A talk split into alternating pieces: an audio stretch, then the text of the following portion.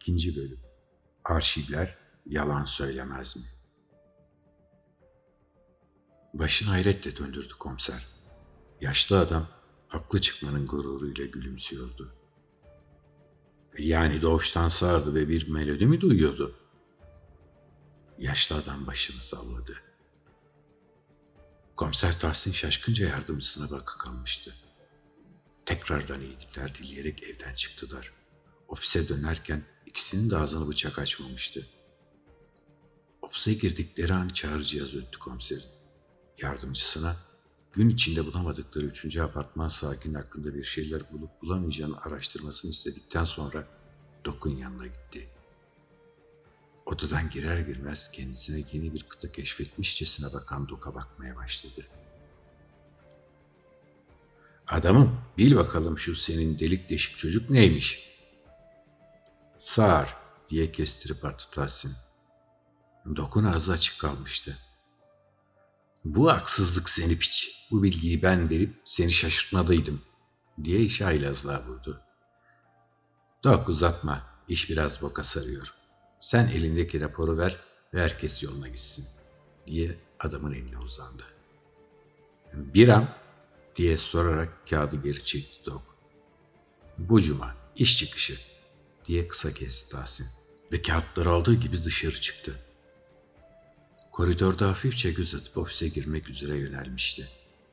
Bir gariplik yoktu. Bilinen tek hastalığı işitme engelliydi. Ofise girdi. Canı kahve istiyordu. Hem de acilen.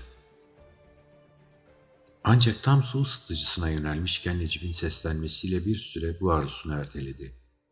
Necip'in yanına vardığında ekranda çok eski bir haber küpürü vardı. Türkiye'nin gururu Harun Tandoğan. Tüm metni okumaktansa yardımcısına baktı dedektif. Necip başını hafifçe sallayarak açıkladı. Harun Tandoğan, işitme engellilerin duyması için yürüttüğü çip projesini Oxford'a sunmak üzere yarın İngiltere'ye uçuyor. Sene? diye sordu Tahsin. Durum ilgisini bir aylı çekmişti. 1967.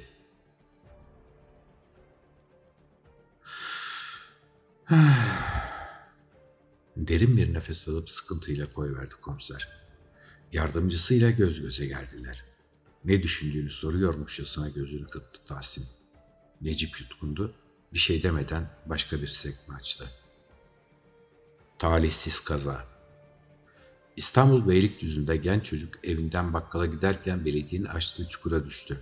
Son anda boğulmaktan kurtarılan çocuğun çarpmanın şiddetiyle işitme yetisini yitirdiği öğrenildi. Baba Murat Hersal, oğlunun hakkını gerekirse ahimde arayacaklarını ifade etti. Dedektif hayretle monitöre yöneldi. Murat Ersal, Sabri Ersal'ın babası mı? Sene kaç? 1982. Oğlum, burnuma pis kokular geliyor, diye omurdandı Tahsin. Bir süre sessizce monitörde açık olan küpürler arasında geçiş yaptılar. Duyulan tek ses fareye Necip'in tıklatmalarıydı. Tahsin bir müddet geri çekilip pencereden dışarı baktı. Aniden dönüp, kız arkadaşı vardı. Onunla muhakkak görüşmemiz lazım, diye omurdandı. Nasıl bulacağız abi? Tekrar o apartmana mı gidelim? Diyerek aklındaki soruyu dillendirdi Necip. Telefonu uzatsana. Elini uzatıp telefonu aldı dedektif ve birkaç numarayı tuşladı. Görevli memurdan sabahki olay yerinin komşusunun numarasını alıp tekrar birkaç numara tuşladı. Alo, Mehmet Bey. İyi günler. Ben dedektif Tahsin. Şu bahsettiğiniz kız arkadaşın adı neydi? Evet evet, Özkan Bey.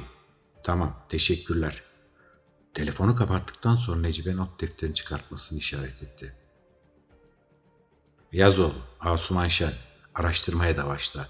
Ben bir saate kadar geleceğim. Necip sessizce başını sallayarak tekrar bilgisayara döndü.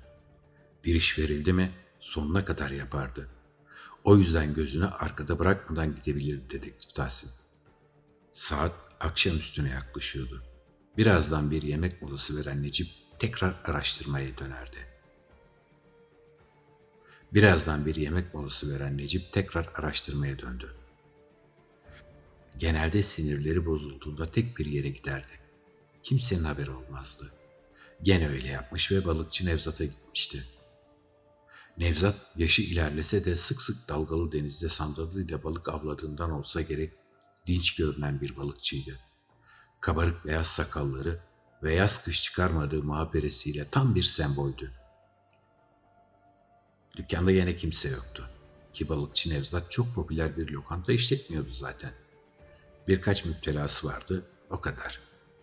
Yaşlı adama yetiyor da artıyordu. Gene sipariş vermesine gerek kalmadan Nevzat balıkları kızartıp masasına getirmiş, leziz bir de salata tabağına eklemişti menüsüne. Sonra da karşısına oturup bir sigara çekti cebinden. Tahsin'in sigara içmediğini bildiği için sormuyordu. Arkada açık olan televizyon eşliğinde koyu bir sohbete giriştiler. Tahsin son davasıyla ilgili bazı şeyler anlatırken yaşlı balıkçının da kendisiyle aynı şekilde şaşırdığını görünce biraz olsun rahatlamıştı.